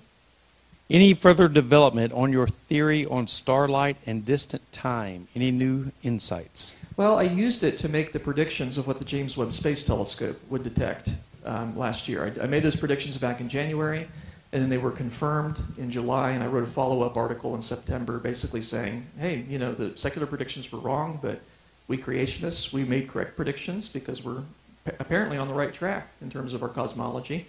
So I think that's a confirmation of the model. It doesn't prove it, but it's certainly consistent with it. Can you explain a little bit more of it to us? The, the, um, yeah, so the, the model that I have on distant starlight involves the one way speed of light, which it turns out is immeasurable. Einstein, uh, this is well known in, to physicists, but it's not well known else, elsewhere. Uh, uh, Einstein realized that the speed of light in any one direction cannot be measured, but is instead stipulated. Whereas the round trip speed can be measured. In other words, you send light, bounce it off a mirror, bring it back, measure the time, you'll get the same answer every time if the distance is the same. Okay? But uh, we don't know that it goes the same speed out as it comes back, and that's because it turns out that's not a property of the universe at all. It's, it has to do with how we choose to define what now means at a distance. And Einstein found that there was more than one way to do it, and it's kind of complicated. Okay? But that's that's the, the short answer is that we can see light from distant galaxies immediately. It doesn't take millions of years, depending on how we define now in space, which Einstein says is flexible. And that's kind of interesting. It's, it, the physics of Einstein allows light to travel from distant galaxies to Earth immediately, although the return trip would take time. And it has to do with the way now is defined in space. It's not easy to, to explain it in an elevator talk, to be honest with you. I'm still working on that. I understood it fully. I don't know about you guys, but I'm right there with Jason. Okay, so it doesn't discount a uh, the creation story, light years. No, it doesn't. It's it's, pro, it's fully con- that's that's the that's the great joy of it is the physics of Einstein doesn't require the universe to be old at all, any any older than the biblical age of thousands of years, and yet we can still see distant galaxies. So, my book, The Physics of Einstein, goes into detail on that, and I've got some articles on the website as well if you want to kind of get the backstory. It's something that's hard to explain in you know, like I said, in a minute or so. It just it takes a little bit of background. Okay. All right. Any other questions you guys have that you'd like to ask at this point? Anyone?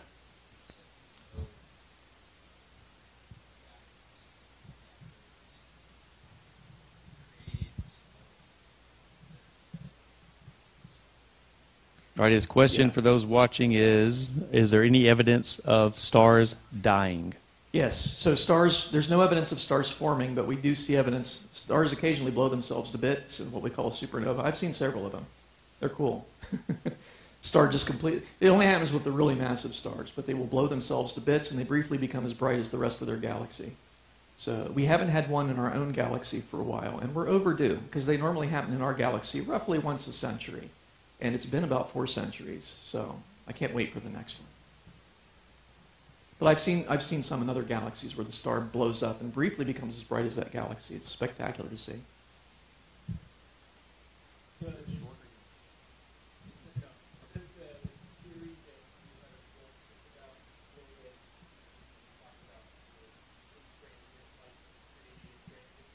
Yeah. Okay, so the, que- the question is do, do I deal with light in transit? Uh, yes, I do. And um, that's the position that God created the beams of light on their way, which He certainly has the power to do. I just don't think He did it that way. And I give the reasons on, on, on those articles. Um, and mine, I, I'm calling it the ASC, ASC, which stands for Anisotropic Synchrony Convention. Ask. Ask and you shall receive. It's good. It's good. I thought that was it. Any other questions you guys have? Yes, sir.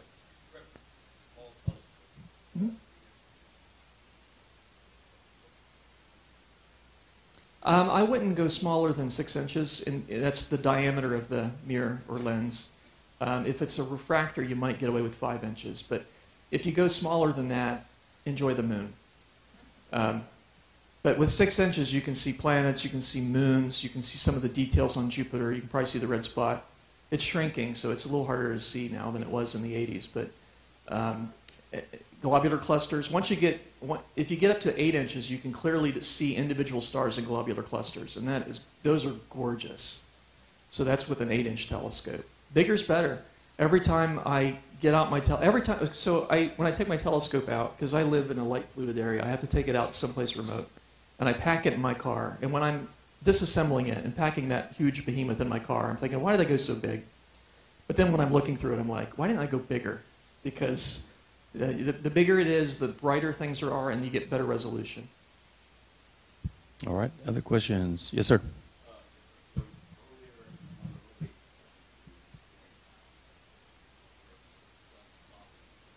hmm hmm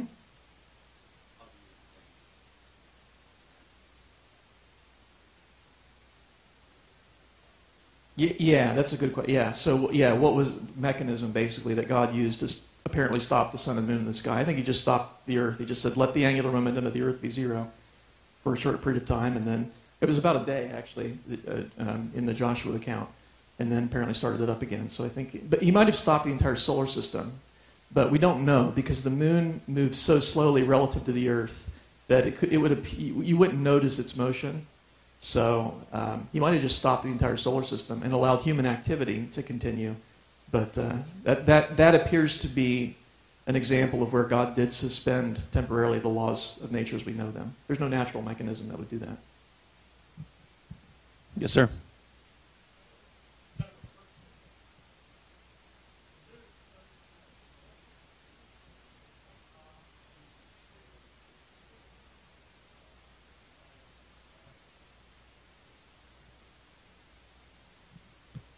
Okay, was there an event that caused me to, yeah. Um, not one, not any one event, but I, I just always have found this stuff fascinating. I've always really enjoyed science, and I've loved the Lord since I was a little kid, and He saved me from my sins. And so I, I naturally want to, you know, I want to please Him. I want to glorify Him as much as I can. But certainly, as I've shared this information with others and I've seen them get enthused, that, that certainly uh, feeds my interest in it. I love blessing people and, and, and seeing them get encouraged that, yeah, the Bible really is true. It really is the Word of God. And you can trust it. So that's exciting for me. But it wasn't any one event. It's just, that's been my experience over time.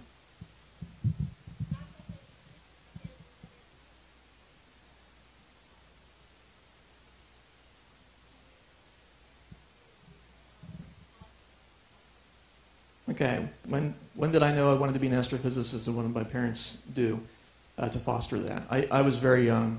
When I, I knew I wanted to go into science when I was a little kid. Far back as I can remember, I loved science and astronomy in particular. But I'll be honest with you, I like all the sciences. I really do. I could sit down and listen to, to a biologist talk about his area of expertise, or, or it, it, it, they're all just fascinating to me. I like to know how things work, and, and um, and, and my parents encouraged me with that. They, they, they knew that I had an interest in that and perhaps, perhaps a gift in being able to understand these things and maybe explain them. And so they uh, encouraged me to pursue that. I have, I have very great parents. They're uh, alive and well, and they're serving the Lord as well. So that was, that was a real blessing for me. All right. Any other questions? Right there. Go ahead. Where did I get my start in astronomy? Uh, when I was a little kid, and we would go to the library. That's what we that's what we had before Google. and when I'd go to the kids section, I'd, oh, I'd, just go straight to the astronomy books, and I always liked that. So um, that helped. And um, Star Wars came out when I was a kid. That helped. Yeah. And uh, that that that um, boosted my um, interest in music as well, because the music in that is just beautiful, just wonderful. And um, and then my, my dad and my grandpa, my dad and his dad, they had an interest in astronomy too. And so my grandpa had a small telescope. My dad had an identical telescope that I commandeered and began using when I was very young, with his permission, of course. And so I, would just go out at night and look at stuff. It just, it's just, it's something that was just always, always in me. I think. Yeah. Yes, sir.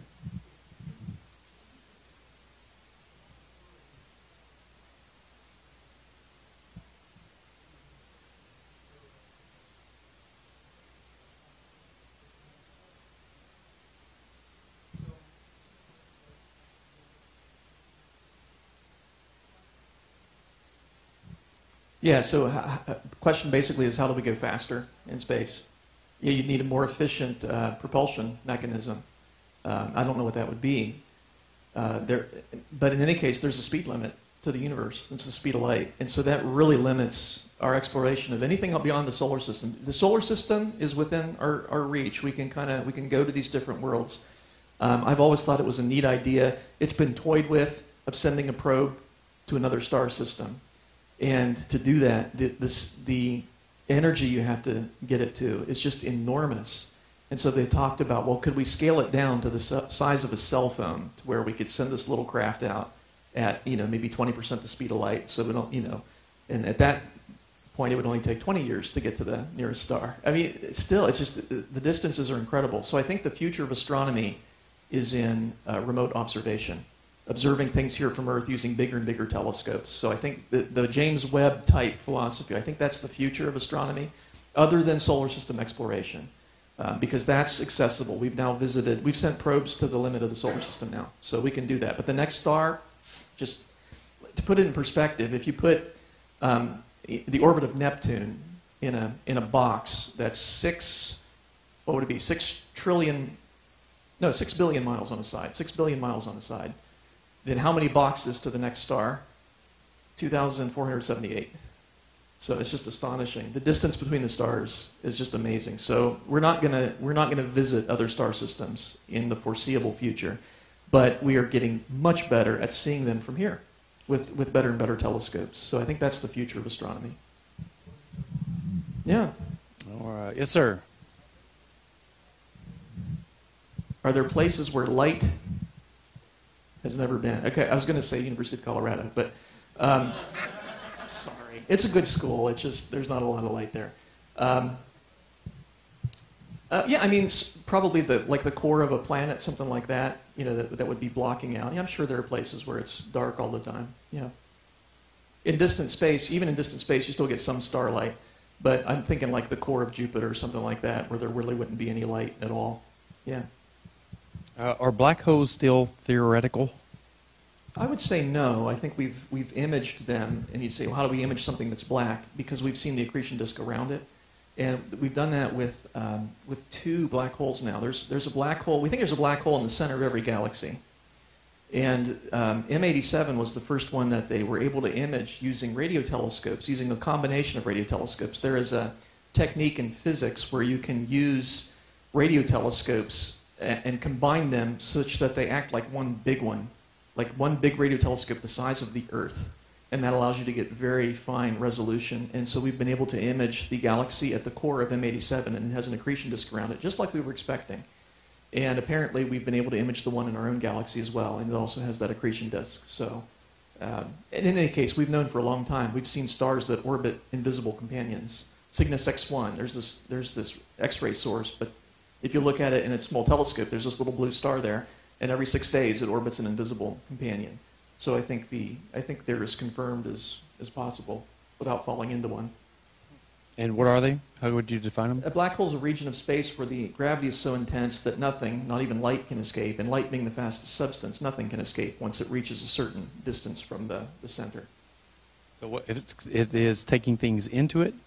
If anything comes sufficiently close, if it, if it passes into what's called the event horizon, which is the point of no return, it will have to get crushed and add to the mass of the black hole. So it grows a little bit. So the, the, all the mass in the black hole is in the center, in a point called the singularity, and there's a region around it, which is the hole, um, where there's a point of no return. There's a certain distance uh, called the, um, the Schwarzschild radius, and, and anything beyond that distance, you can escape, but if you're within that distance, you're going to die. So you, you don't want to get within that distance. Keep that in mind, guys. Don't get too close. All right. Any other questions? Last one. I got a couple. Okay, go ahead. Yes. Yeah. yeah. The, yeah. So the question is, can a black hole swallow a black hole? Yeah. They can. They can coalesce. Yeah. It'd be like you could imagine two uh, drops of water and then just to make a bigger one. Black holes will do that. Yeah, we think we've detected some of those actually by their gravitation because they, they emit gravitational waves when they do that, and we have detectors on Earth that can detect those, and we think we found some now. Yeah, so that does happen. Okay. Yes, sir. Mm-hmm. Mm-hmm. Okay, one of them um, is I'm predicting that, let's see, because I, I, think I wrote it, I think I included it in the article, is I'm expecting to find planets that are contrary to the secular prediction of how planets should form. For example, I'm expecting James Webb will confirm. We, we suspect there are certain planets that orbit their star perpendicular to the star's rotation. So the star's rotating this way, the planet's orbiting like that, or some, in some cases even backwards. And I think there's good evidence for that. I'm expecting that James Webb will confirm that. Pardon me. Colorado, used to the dry. Anyway, so that's one prediction that I'm making. And then I'm expecting to detect the presence of powerful magnetic fields in some of these planets. Uh, magnetic fields decay with time, so they can't be billions of years old. But if we find them, that would be an indication of youth. We found that in our own solar system. I'm expecting to see that in other solar systems as well. So those are some things to look forward to, hopefully. Last question. Would you like to say anything about UFOs that are so popular these days? So the, the more you study the night sky, the more UFOs become IFOs, identified flying objects, right? So um, most objects, if not all, that other people claim are UFOs, when I look at it, I know what it is. I'm just, I'm just saying, okay? And so I remember I was with a friend one time. What is that? We saw a series. I'm like, oh, that's um, Elon Musk's, that's his Starlink project. If you've ever seen a Starlink launch, it's impressive. You see this string of satellites, it's gorgeous. If you didn't know what it was, you're like, are we being invaded? I mean, because it's like, you know, are, are a bunch of battleships surrounding us? So, um, so that's one thing. There are lots of things that people mistake to them are UFOs, right? And, and there's nothing, we, we um, that term has become a little bit misaligned with, you know, well, it's an alien being. No, it just means it's an object that is flying that to you is unidentified. And so, do the UFOs exist? Yeah, if you don't know what they are, yeah. But, um, but most of them have a very logical and ordinary and mundane explanation, like satellites and the International Space Station. And there were the lights that, that you see, well, uh, somewhere in Texas, where they, uh, under certain conditions, when you get an inversion layer, you can see distant cars farther than you normally would be able to because of the way the light bends. And people were reporting those as UFOs, but only on days when there was heavy traffic, interestingly. And so a a lot of those things, um, we, we pretty much know what they are. All right.